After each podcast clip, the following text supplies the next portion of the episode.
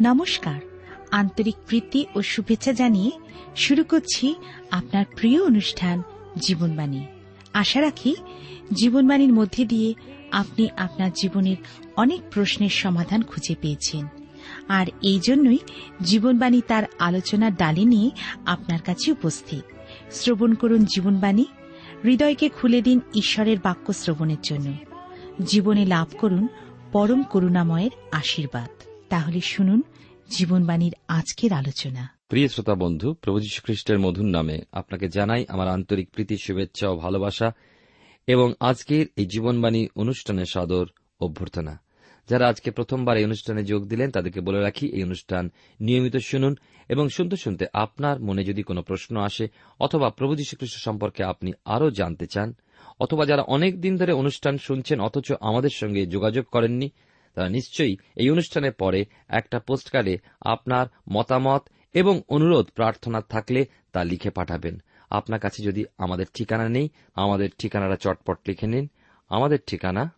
Jibanbani T W R India post box number এক ছয় নয় দুই পাঁচ, কলকাতা, সাত লক্ষ চৌত্রিশ।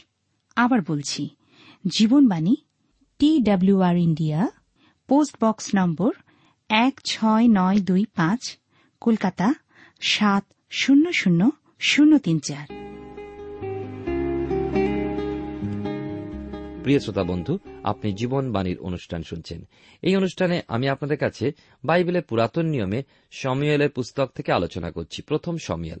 আর আজকের আমরা এসে পৌঁছেছি একুশের অধ্যায়। আজকের আমরা একুশের অধ্যায়, বিশেষ করে এক পদ পাঠ করে শুরু করব। চারশো পঞ্চান্ন পৃষ্ঠায় আমার সামনে যে বাইবেল আছে, সেই বাইবেলে নোব, গাত ও অদুল্লমে দাউদের পলায়ন। পরে দাউদ নোবে অহিমেলক যাজকের নিকটে উপস্থিত হইলেন আর অহিমেলক কাঁপিতে কাঁপিতে আসিয়া দাউদের সহিত সাক্ষাৎ করিলেন ও তাহাকে কহিলেন, আপনি একা কেন? আপনার সঙ্গে কেহ নাই কেন? ঈশ্বর, তার আপন পঠিত বাক্যের দ্বারা আমাদেরকে আশীর্বাদ করুন। প্রার্থনায় আমরা অবনত হই। প্রভু, তোমার ধন্যবাদ করি। তোমার বাক্য কি জীবন্ত, সত্য, বাস্তব? এই দিনগুলিতে তুমি আমাদের সঙ্গে কথা বলে চলেছ তোমার বাক্যের মধ্যে দিয়ে। দাউদের জীবন থেকে শেখাচ্ছ, জোনাথনের জীবন থেকে শেখাচ্ছ, এমনকি রাজা শৌলের জীবন থেকে আমাদেরকে কেমনভাবে চলা উচিত তুমি আমাদেরকে শেখাচ্ছ। তোমায় ধন্যবাদ দিই তোমার বাক্যের পরাক্রমের জন্য। আজও তুমি তোমার আত্মার মধ্যে দিয়ে আমাদের সঙ্গে তুমি কথা বলো। প্রত্যেক শ্রোতা বন্ধুকে তুমি নাড়াও, জাগাও, উঠাও, উজ্জীবিত করো। প্রত্যেকের জীবনে, পরিবারে, কার্যক্ষেত্রে তুমি আশীর্বাদ করো। তোমাকে সম্মান, অধিকার দিতে সাহায্য করো। যারা অসুস্থ, পীড়িত, তাদেরকে তুমি সুস্থতা দান করো। যারা পড়াশোনা করছে, তাদেরকে জ্ঞান বুদ্ধি তুমি দান করো। যারা বিপথে চলে গিয়েছে, তাদেরকে তুমি ফিরতে সাহায্য করো। যারা বিভিন্ন নেশায়, নেশাগ্রস্ত, তাদেরকে সেই নেশা থেকে তুমি মুক্ত করো। তোমার বাক্য দ্বারা আমাদেরকে নবায়িত করো। আমাদের দেশকে আশীর্বাদ করো, দেশ আমাদেরকে আশীর্বাদ করো। সঙ্গে থাকো, যিশুর নামে চাই। আমেন। প্রিয় শ্রোতা বন্ধু, আপনি জীবনবাণীর অনুষ্ঠান শুনছেন। এই অনুষ্ঠানে আমি আপনাদের কাছে বাইবেলের পুরাতন নিয়মে প্রথম সমিয়েল তার একুশের অধ্যায় এক পদ পাঠ করেছি।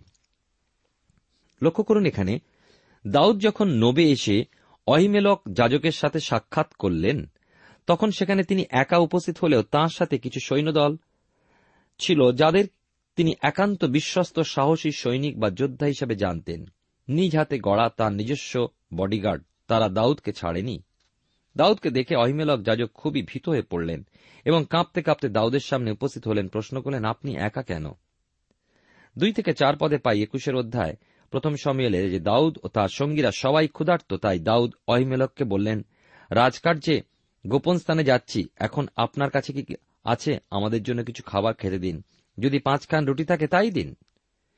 অহিমেলকের কাছে একমাত্র দর্শন রুটি, অর্থাৎ সেই পবিত্র রুটি ছিল, তাই অহিমেলক দাউদকে বললেন, পবিত্র রুটি ছাড়া আর কোনো রুটি আমার কাছে নেই। নিয়ম অনুযায়ী পবিত্র রুটি একমাত্র যাজকেরা ছাড়া কারও খাবার অধিকার ছিল না। সপ্তাহের প্রথম দিন থেকে বিশ্রাম দিন পর্যন্ত মেজের উপরে ওই রুটি রাখা থাকত এবং প্রতি বিশ্রামবারে আবার নূতন রুটি রাখা হতো। অহিমেলক যাজক দাউদকে বললেন যে, আপনার সাথে যে যুবকেরা আছে, তারা যদি স্ত্রী থেকে পৃথক থেকে থাকে, তবেই ওই রুটি ভোজন করতে পারে। দাউদ উত্তর দিলেন, আজ তিন দিন তারা স্ত্রী থেকে দূরে আছে, সুতরাং তারা পবিত্র রুটি ভোজনের যোগ্য। পাঁচ থেকে ছয় পদে পাই যে ইসরায়েলদের জন্য ঈশ্বর দত্ত ধর্ম ও ব্যবস্থা পালন করা খুবই গুরুত্বপূর্ণ বিষয় ছিল। ব্যবস্থা পালন বিষয় পান থেকে চুন খসলেই বিচার ও মৃত্যু সেই জন্যই অহিমেলক যাজক ওই রুটি দিতে এত ইতস্তত করছিলেন। চিন্তা করে দেখুন, ব্যবস্থা অনুযায়ী ক্ষুদিতকে যদি খাদ্য দান করা হয়, সেটা কি অন্যায় হবে? নূতন নিয়মে মাক লিখিত সুষমাচারে দুইয়ের অধ্যায় তেইশ থেকে আঠাশ পদের ঘটনা নিশ্চয়ই আপনাদের অনেকেরই স্মরণে আছে। বা আপনারা জানেন যে যিশু যখন এক বিশ্রামবারে শিষ্যদের নিয়ে গম ক্ষেতের মধ্যে দিয়ে যাচ্ছিলেন এবং শিষ্যরা গমের শীষ ছিঁড়ে হাতে মেরে খাচ্ছিলেন। ফরিসিরা যিশুকে চ্যালেঞ্জ করেছিলেন। কেন আপনার শিষ্যরা বিশ্রামবার লঙ্ঘন করছে? যিশুর সঙ্গে সঙ্গে উত্তর দিয়েছিলেন, তোমরা কি শাস্ত্রে পড়নি, দাউদ ও তাঁর সঙ্গীরা? যখন ক্ষুদিত হয়েছিলেন, তারা কি করেছিলেন? তারা যাজকের কাছ থেকে পবিত্র রুটি নিয়ে ভোজন করেছিলেন। পবিত্র রুটি তো সাধারণের ভোজন করার অধিকার ছিল না। যিশু আরও বলেছিলেন যে বিশ্রামবার মানুষের জন্য, মানুষ বিশ্রামবারের জন্য নয়, অতএব মনুষ্যপুত্র বিশ্রামবারের কর্তা। যিশু তাদের এই কথাই বোঝাতে চাইলেন যে, দাউদ যদি সেই কাজ করতে পারেন, তাহলে এখানে তাদের মধ্যে দাউদ অপেক্ষা মহান একজন আছেন। প্রয়োজন ছিল তাই দাউদ সেই রুটি ভক্ষণ করেছিলেন। মানুষের একান্ত প্রয়োজনীয় বিষয় সকল আচার অনুষ্ঠানে কিন্তু ঊর্ধ্বে। শাস্ত্রে বলে মতিলিখিত সুষমাচার চারের সাত পদে যিশু দিয়াবলকে বলেছিলেন, তুমি আপন ঈশ্বর প্রভুর পরীক্ষা করিও না। আবার শাস্ত্রের দ্বিতীয় বিবরণের ছয়ের অধ্যায় ষোল পদে ইসরা জাতির প্রতি নির্দেশ আপনাদের ঈশ্বর সদাপ্রভুর পরীক্ষা করিও না। কথাটা তো সত্য, যেহেতু ঈশ্বরের বিশ্বাস করি, সুতরাং বিপদের মধ্যে ঝাঁপ দেব, এটা তো মূর্খতা ছাড়া আর কিছু নয়।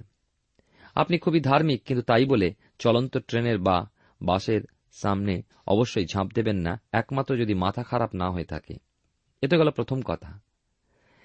আর দ্বিতীয় কথা, কেন দাউদ আত্মগোপন করলেন এই প্রশ্ন? দাউদ বীর যোদ্ধা, তার সাথে অনেক না হলেও বেশ কিছু ঝানু যোদ্ধা আছে আর দাউদের হাতে তরবারি থাকলে তিনি একাই একশো। এখন দাউদ যদি আত্মপ্রকাশ করেন, তিনি হবেন রাজদ্রোহী এবং তাকে বন্দী করার জন্য রাজাকে অবশ্যই যুদ্ধ করতে হবে। যুদ্ধের অর্থ রাজার পরাজয় ও মৃত্যু। কিন্তু দাউদ তো রাজা শৌলকে বা পুত্র জনাথনকে বধ করতে পারেন না, কেননা জোনাথনের সাথে সদাপ্রভুর নামে দাউদ প্রতিজ্ঞাবদ্ধ হয়েছেন। দাউদ আত্মগোপন করে থাকাটাই শ্রেয় মনে করেছিলেন। প্রথম সম্মেল তার একুশের অধ্যায় আলোচনা করছি। সাত থেকে নয় পদে আছে। দাউদ যখন নবে অহিমেলক যাজকের সাথে দেখা করলেন, সেই সময় সেখানে সমাগম তাম্বুতে অন্যান্য লোকের সাথে এমন একজন লোক ছিল যার তুলনা দিতে গেলে ঈশ্বরিত জিহুদার নাম উল্লেখ করতে হয়, যাকে আমরা বাইবেলের নতুন নিয়মে পাই। পুরাতন নিয়মে ওই লোকটির নাম দোয়েগ। ইদমীয় লোক, রাজা শৌলের পশুপালের অধ্যক্ষ, সাংঘাতিক লোক। রাজাকে খুশি করার জন্য সবকিছুই বলতে পারে ও করতে পারে। আজকের জগতে অনেকে আছেন ঊর্ধ্বতন কর্তৃপক্ষকে সুখী করার জন্য, নিজের পদকে বাড়ানোর জন্য লোকেরা এমনই করেন। ওই সময়ের জন্য সে নীরব ছিল, কিন্তু প্রতিটি কথা মাথায় গেঁথে নিচ্ছিল এবং তীক্ষ্ণ দুটি চোখ দিয়ে সকল কিছু সে দেখে নিচ্ছিল এই দোয়েগ। সে মনে মনে স্থির করে নিয়েছিল যে দাউদের সাথে প্রবঞ্চনা করবে এবং যাজককে বিপদে ফেলবে। দাউদ গীত সংহিতার বাহান্ন সংখ্যার গীতটিতে দোয়েগের বিষয় লিখেছেন, তোমার জীব বা দুষ্টতার কল্পনা করিতেছে। হে ছল সাধক, তাহা শানিত খুরের সদৃশ। দাউদ অহিমেলককে জিজ্ঞাসা করলেন, আপনার কাছে খড়গ বা বর্ষা কি নাই? কারণ রাজকার্যের তাড়াতাড়িতে আমি আমার অস্ত্র সঙ্গে আনতে পারিনি। আসুন, দাউদের এই কথাটা একটু চিন্তা করি। তখনকার পরিবেশে অহিমেলক বা অন্য যারা সেখানে ছিল, তাদের মনে কি প্রতিক্রিয়া হয়েছিল জানি না। আর এখন আপনার মনে কি প্রতিক্রিয়া হচ্ছে জানি না। আমার কিন্তু মনে হচ্ছে দাউদ ছেলে মানুষই করলেন। একজন যোদ্ধা, প্রায় সেনাপতির সমান তিনি। রাজকার্যে বার হলেন, যতই তাড়াতাড়ি থাক, নিজ অস্ত্র সাথে নিতে ভুলে গেলেন। দাউদের কথা সবটাই মিথ্যা হয়ে গেল। ঈশ্বরের কাজের পদ্ধতি দেখুন। তার মহান পরিকল্পনা যে অব্রাহামের বংশকে কনান দেশ দেব, সেজন্য কি তাড়াহুড়ো করেছিলেন? ঠিক তাঁর সময় মতো তিনি সকল ব্যবস্থা করে গিয়েছিলেন। ঈশ্বর দাউদকে ইসরায়েলের রাজা করবেন মনস্থ করেছেন। দাউদ যেন নিজ জীবনের গুরুত্বটা বুঝতে পারেন, তার জন্য তাকে অভিষেক দিয়েছেন। কিন্তু রাজা হওয়া অত সহজ ব্যাপার নয়। প্রজা পালন শেখাবার জন্য মেষপালকের কাজ করিয়েছেন। প্রজালোকেদেরকে রক্ষা করা শেখাবার জন্য সিংহ ভাল্লুকের সাথে খালি হাতে যুদ্ধ করিয়েছেন। জগতের বীরদের সাথে লড়তে হবে, রাজ্য রক্ষার জন্য গলিয়াতের সাথে যুদ্ধ করিয়েছেন। রাজবাড়ির চালচলন কায়দা কানুন শিখবার জন্য রাজপ্রাসাদে স্থান করে দিয়েছিলেন, তবুও দাউদের শিক্ষা সম্পূর্ণ হয়নি। তাই তাকে পর্বতের গুহাবাসী হয়ে থাকার ও সহ্যশক্তি আত্মরক্ষা ইত্যাদি শেখাবার জন্য এটা দাউদের কলেজ জীবন শুরু করাচ্ছেন। দাউদের জন্য মিলিটারি কলেজ। ঈশ্বরে, তাড়াহুড়ো নেই। মসির ক্ষেত্রে দেখুন, ইসরায়েল সন্তানদের তাড়াহুড়ো করে মিশর থেকে বার করে নিয়ে আসলেন। ওইদিকে থাকবার স্থান প্রস্তুত হয়নি, লোকেরা প্রস্তুত হয়নি। মসি ইসরায়েল সন্তানদের সরাসরি কাদেশ বর্ণিয়া থেকে কনানে পাঠাবার চেষ্টা করলেন, কিন্তু ঈশ্বরের ইচ্ছা না হলে কি তারা সেই কাজ করতে পারবে? যা হল না, ঈশ্বর বললেন, এদের প্রস্তুত করো। চল্লিশ বৎসর ওদের ট্রেনিং হোক। এবং এই চল্লিশ বৎসর ঈশ্বর সেই প্রতিজ্ঞাত দেশকে প্রস্তুত করলেন। মহান ঈশ্বর মানবের জন্য নরমের যজ্ঞে তিরিশ বৎসর পূর্বে আমরা দেখি, এসেছিলেন এবং কাল পূর্ণ হলে পর তাকে ক্রুশে পাঠালেন।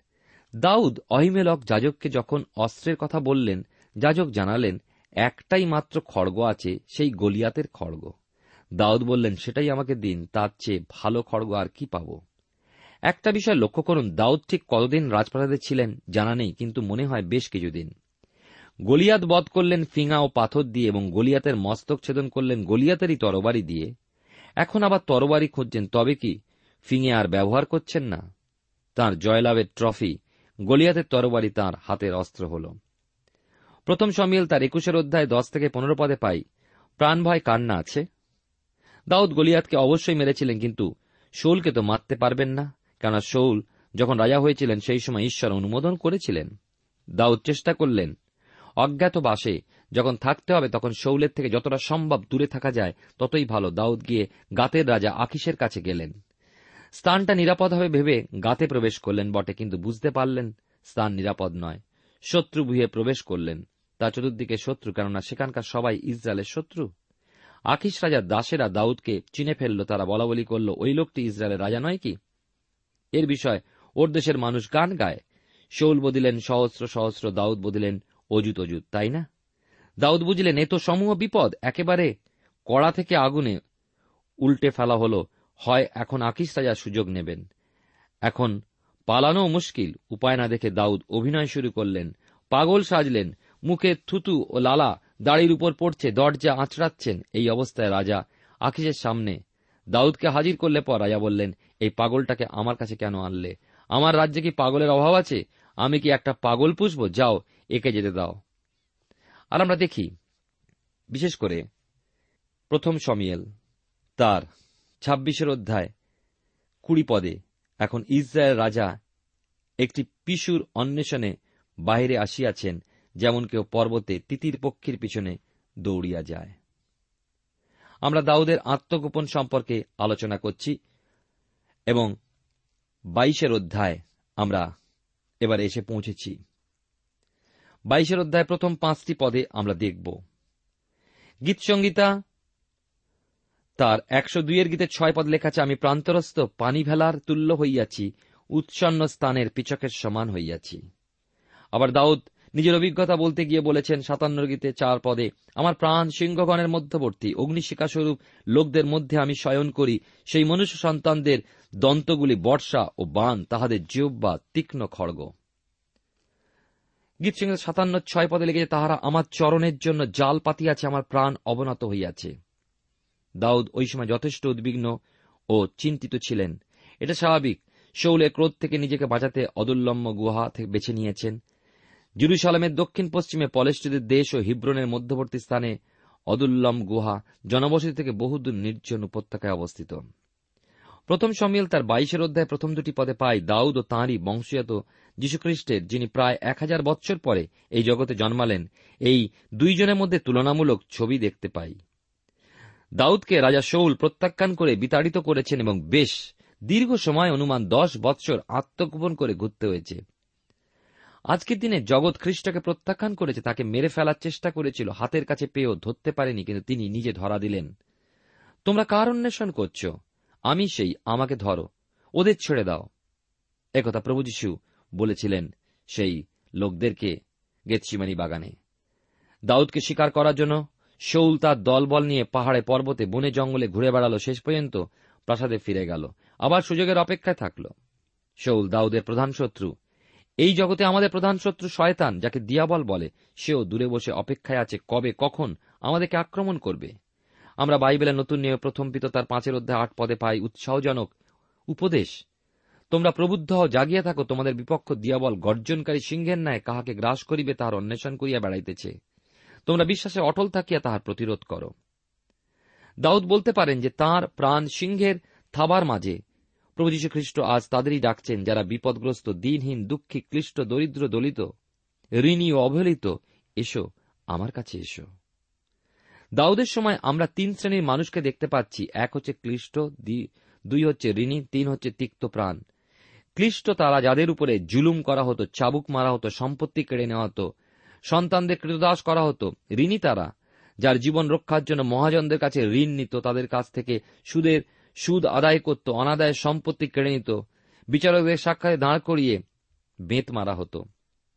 আর তিক্তপ্রাণ মানুষ যেমন আজকের দিনও দেখা যায় কোনো প্রতিষ্ঠানে, অফিসে, কারখানায় গাধার মতো খেটে যাচ্ছে, অথচ কোনো সুপারিশ নেই, প্রমোশন নেই, পুরস্কার নেই, কোনো উৎসাহ নেই, উদ্দীপনা নেই। আমি একজনকে জানি যে দীর্ঘ বাইশ বৎসর কোম্পানির গুরুত্বপূর্ণ কাজে নিয়োজিত থাকল, প্রমোশন নেই, বিশেষ বাড়তি বেতনও দেওয়া হল না, দাউদের সময়েও শৌল রাজা রাজত্বে এই বিষয়গুলো প্রকট হয়েছিল এমনই। আমরা একটু পরেই শুনব যে রাজা শৌল নিরাপরাধ, ধার্মিক লোককে ওইসব লোকেরা যখন দেখল যে রাজা শৌল তার জামাতাকে সহ্য করতে না পেরে কুকুর তাড়া করে ঘুরছেন, যে কোনো মূল্যে দাউদকে জীবন্ত অথবা মৃত আমার সামনে নিয়ে এসো, এই প্রতিজ্ঞা নিয়েছে অত্যাচারিত জনগণ, এমনকি সৈন্যশ্রেণীর কিছু বীর সেনানী গোপনে দাউদের কাছে মিলিত হল। আজকের দিনও যারা ঘৃণিত, দুঃখী ক্লিষ্ট, ক্লান্ত, পরিশ্রান্ত জন, প্রভু যীশু তাদেরকে ডাকছেন, এসো, আমার কাছে এসো, আমি তোমাদেরকে বিশ্রাম দেব। কেবল সাধারণ জনগণ নয় দাউদের ভাইয়েরা পৃত্তিকুলের সবাই এসে সেই অদুল্লাম গুহায় দাউদের সাথে মিলিত হয়। এইভাবে দাউদের পক্ষে চারশো যোদ্ধা যোগদান করল। প্রথম সমিল তার বাইশের অধ্যায় তিন থেকে চার পদে দেখি, দাউদ চিন্তা করে দেখলেন যে তাকে জঙ্গলে গুহায় লুকিয়ে বেড়াতে হবে। সুতরাং তার মা বাবাকে রক্ষা করবে কে? শৌল রাজা কখনো না কখনো অদুল্লাম গুহায় আসবে। পাশেই মোয়াব রাজ্য। দাউদ মোয়াবের রাজাকে অনুরোধ করলেন, তিনি যেন দাউদের পিতা ও মাতাকে আশ্রয় দেন। আপনাদের নিশ্চয়ই আর একটা ঘটনা স্মরণে আছে। জিহুদিয়ায় দুর্ভিক্ষের সময় ইলিমেলক তার স্ত্রী নয়মী ও দুই পুত্রকে নিয়ে মোয়াব দেশে আশ্রয় নিয়েছিলেন। সেখানে পুত্রদের বিবাহ দিয়েছিলেন। কিছুকাল পরে ইলিমেলক ও তার দুই পুত্রের মৃত্যু হল। নয়মী বিদেশে অসহায় পড়ায় দেশে ফিরলেন। ছোট অল্পবয়স্ক পুত্রবধূ রুত শাশুড়ির সঙ্গে এলেন। ঈশ্বরের অদ্ভুত ব্যবস্থা, বস নামে এক ধনী ব্যক্তি রুতকে বিবাহ করে পরিবারটিকে রক্ষা করেন। দাউদের পিতা জিসয় সম্পর্কে রুতের নাতি। যিশুর জন্মতালিকায় যিশয় পরিবার জড়িত এবং সেই হিসাবে মোয়াবিয়া রুথ যিশুর জন্মতালিকায় বাইবেলে স্থান পেয়েছে। মোয়াবরাজ খুশি মনে দাউদের পিতা মাতাকে নিজ রাজ্যে আশ্রয় দিলেন। দাউদ শৌলকে খুবই ভয় করছিলেন। ব্যক্তিগতভাবে আমার মনে হয় দাউদের ইসরায়েল দেশ ছেড়ে মোয়াবে আশ্রয় নেওয়াটা ঠিক হয়নি, কেননা ঈশ্বর তাকে রক্ষা করেছেন। তবে আবার যখন অন্যদিকে দেখি, অব্রাহামের কথা মনে পড়ে, দুর্ভিক্ষের ভয়ে তিনি মিশরে আশ্রয় নিয়েছিলেন। তবে এসবই মহান ঈশ্বরের পরিকল্পনার মধ্যে। আমরা তার পরিকল্পনার বাইরে কিছুই করতে পারি না এবং আমরা তার পরিকল্পনা কিছু বুঝতে পারি না। আমরা প্রথম সমিয়েল তার বাইশের অধ্যায় আলোচনা করছি। পাঁচ থেকে দশ পদে দেখি মোয়াব রাজ্যের রাজধানী মিসপিতে দাউদ তাঁর পিতামাতাকে মোয়াব রাজের আশ্রয় রেখে সস্থানে ফিরে এলেন। তখন গাদ ভাওবাদী দাউদের কাছে এসে বললেন, তুমি এই দুর্গম স্থানে আর থেকো না। জিউদা দেশে গিয়ে হেরদ বনে বাস করো। দাউদ তার পরামর্শ শুনলেন। অন্যদিকে ছবি রাজা শৌল সংবাদ পেলেন যে দাউদের সংবাদ পাওয়া গিয়েছে। আপনাদের নিশ্চয়ই স্মরণে আছে, দাউদ রাজপ্রাসাদ থেকে পালিয়ে প্রথমে রামায় সমিয়েল ভাববাদীর কাছে যান, পরে নাওতে থাকবেন, স্থির করেন। কিন্তু সেই স্থানে নিরাপদ হল না। সুতরাং জোনা থনের সাথে শেষবারের মতো সাক্ষাৎ করার পর নবে অহিমেলক যাজকের কাছে গেলেন এবং সেই স্থানে প্রচণ্ড ক্ষুদায় কাতরে পবিত্র রুটি ভোজন করলেন। এরপর গলিয়াতে তরবারি যাজকের কাছ থেকে নিয়ে সোজা অদুল্লম গুহায় চলে গেলেন। দাউদ যখন অহিমেলক ভাওবাদীর মন্দিরে ছিলেন, সেই সময় দোয়েগ নামে একজন রাজকর্মচারী সেখানে উপস্থিত ছিল। লোকটি রাজা শৌলের একজন তোষামুদের সভ্য। সুতরাং দোয়েগ রাজার কাছে এসে খুব চতুরতার সঙ্গে সংবাদটি দিল। রাজাকে আরও জানালো যে আপনার পার্শ্ব চর ও পরিষদ দল সবাই দাউদের আনাগোনার বিষয় সবই জানে। আপনার পুত্র জোনাথনের সাথে দাউদের তো প্রগাঢ় বন্ধুত্ব। ওই সময় শৌল গিবিয়া অঞ্চলে রামা নামক স্থানের ঝাউবনে অবস্থান করছিলেন। একটা ঝাউ গাছের ছায়ায় শৌল বসেছিলেন এবং তার চারিপাশে তার দাসেরা তখন দাঁড়িয়েছিলেন। শৌল চারপাশে দেখে চিন্তা করলেন, কেন এই সব লোক তাকে সকল সংবাদ দিচ্ছেন না? আর তিনি কর্কশ্বরে বলে উঠলেন, হে বিন্নামিনরা শোনো, তোমরা কি ভেবেছ যে যিশয়ের পুত্র তোমাদের সবাইকে এক এক খণ্ড জমি ও আঙুলের বাগান দেবে? তোমাদের সকলকে সেনাপতি করে দেবে? তবে তোমরা কেন আমাকে সব কথা জানাচ্ছ না? তোমরা আমার বিরুদ্ধে ষড়যন্ত্র করছ। শৌল যখন কথা বলছিলেন, তার হাতের বল্লমটা দৃঢ়ভাবে ধরা ছিল। শৌল আরও বললেন, তোমাদের মধ্যে কেউ কি আমার জন্য দুঃখিত নও? প্রথম সময় বাইশের অধ্যায় নয় থেকে দশ পদে পাই দোয়ে উঠে দাঁড়িয়ে করজোড়ে বিনয়ের অবতারের মতো কথাগুলো পুনরুক্তি করল। এগারো থেকে চোদ্দ পদে দেখি রাজা শৌলের পশুপাল, রক্ষক ইদোমীয় দোয়েগের কথায় রাজা ক্রোধ প্রচণ্ড হল। তিনি তখনই প্রহরীদের আদেশ করলেন, নবে যাও অহিটুবের পুত্র অহিমেলক ও তার বংশধর যত ভাওবাদী সেই স্থানে আছে, সবাইকে ধরে নিয়ে এসো।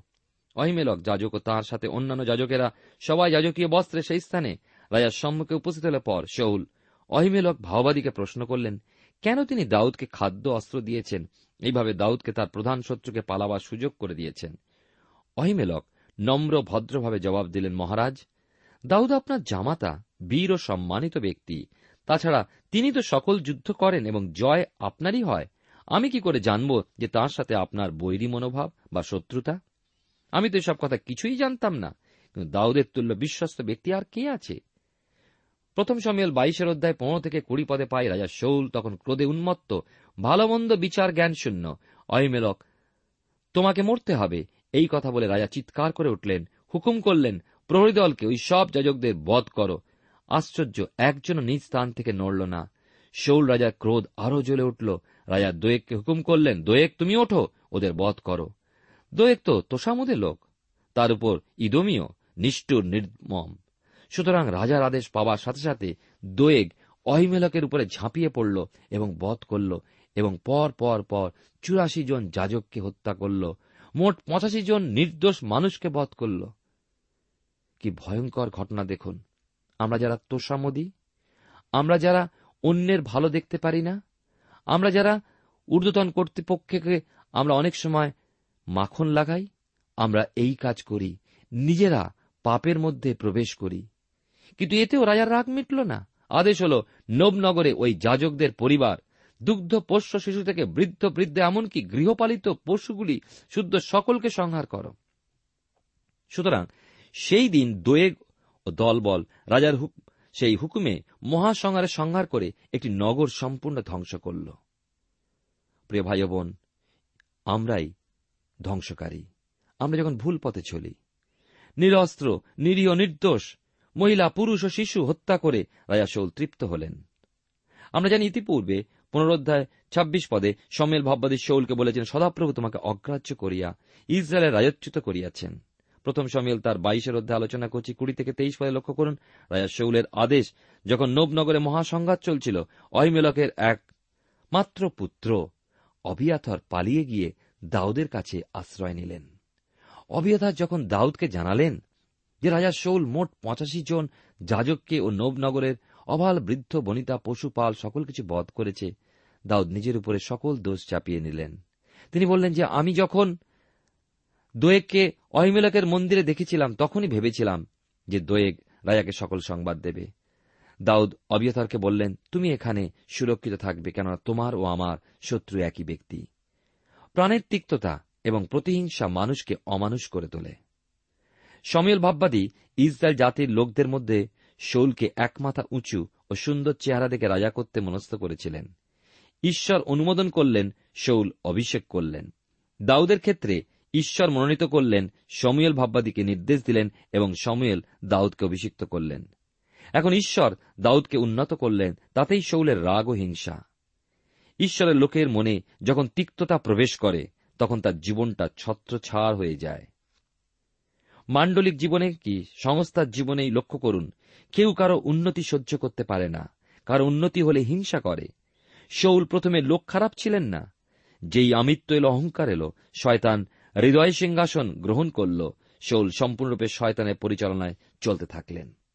তেইশের অধ্যায় যখন আমরা আসি, তখন দেখি পলেস্টীয়দের সাথে যুদ্ধ। আমরা দেখি যে দাউদ যখন অজ্ঞাতবাসে আছেন, সেই সময় পলেস্টীয়রা সুযোগ নিল যে ইসরায়েলদের জব্দ করবে। দাউদ শৈলের কাছে থাকা কালে পলেশ্বর যতবার যুদ্ধ করতে এসেছে, দাউদ তাদের প্রত্যেকবার সাংঘাতিকভাবে পরাজিত করেছেন। আমরা শুনেছি যে দাউদ অদুল্লম্ম গুহায় আশ্রয় নেওয়ার পর চারশো জন বীর যোদ্ধা যাদের উপরে অবিচার, অনাচার করা হয়েছিল, তারা দাউদের সাথে যোগদান করেছিলেন। আরও কিছুদিন অতিবাহিত হলে পর দুই শত জন আরও দাউদের সাথে যোগদান করে বল বৃদ্ধি করলেন। দাউদের কাছে তখন মোট ছয় শত জনযোদ্ধা। প্রথম সমিল তেইশ প্রথম পাঁচটি পদে আমরা পাই। এখানে কিলার যুদ্ধ।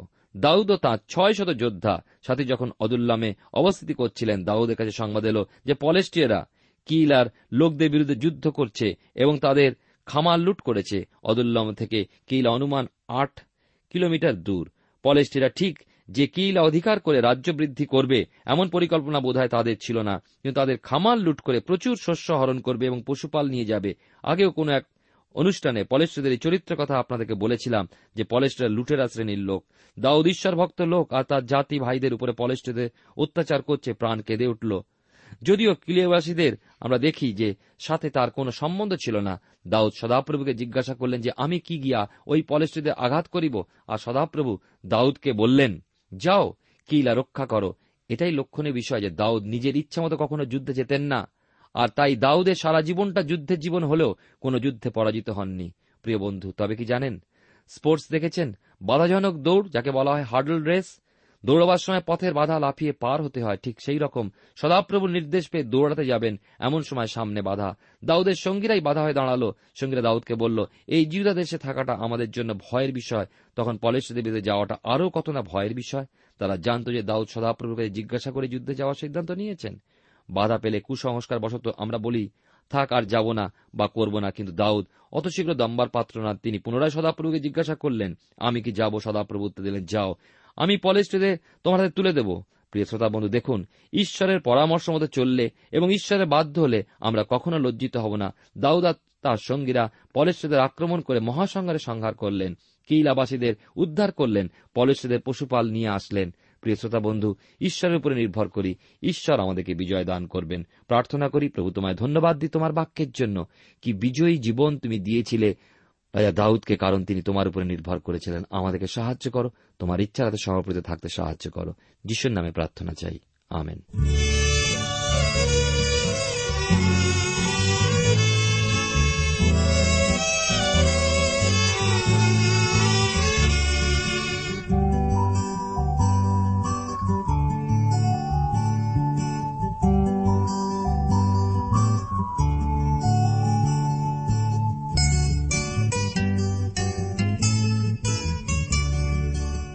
তোমার পেয়েছি স্মরণ তুমি সত্য পথ জীবন।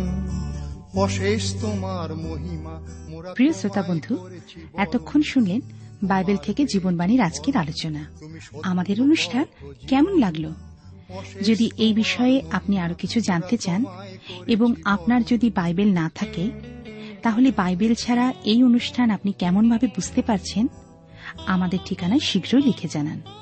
আমরা খুব খুশি হব যদি আপনি চিঠির সাহায্যে বা ফোনে এস এম এস এ অথবা ইমেলের সাহায্যে আমাদের সাথে যোগাযোগ করেন। আমাদের ঠিকানা হল Jibanbani T W R India, post box number এক ছয় নয় দুই পাঁচ, কলকাতা সাত লক্ষ চৌত্রিশ।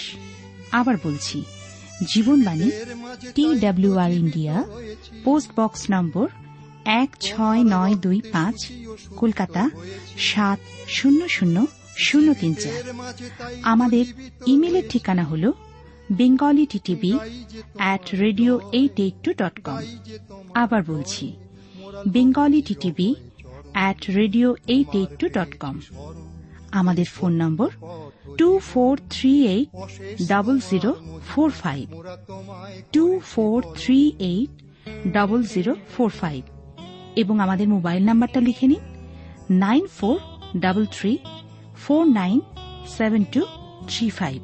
আবার বলছি, nine four double three four nine seven two three five. আজকের সময় এখানেই শেষ। বিদায় নিচ্ছি। নমস্কার। তোমার রক্তে সূচি ও শুদ্ধ হয়েছি। জীবিতের মাঝে তাই তো জীবিত রয়েছি। তোমার রক্তে সূচি ও শুদ্ধ হয়েছি। জীবিতের মাঝে তাই তো জীবিত রয়েছি। গাই যে তোমার জয়, গাই যে তোমার জয়, মোরা লোভেছি অভয় চরণ, তোমার পেয়েছি স্মরণ, তুমি সত্য পথ জীবন। অশেষ তোমার মহিমা মোরা তোমায় করেছি বরণ।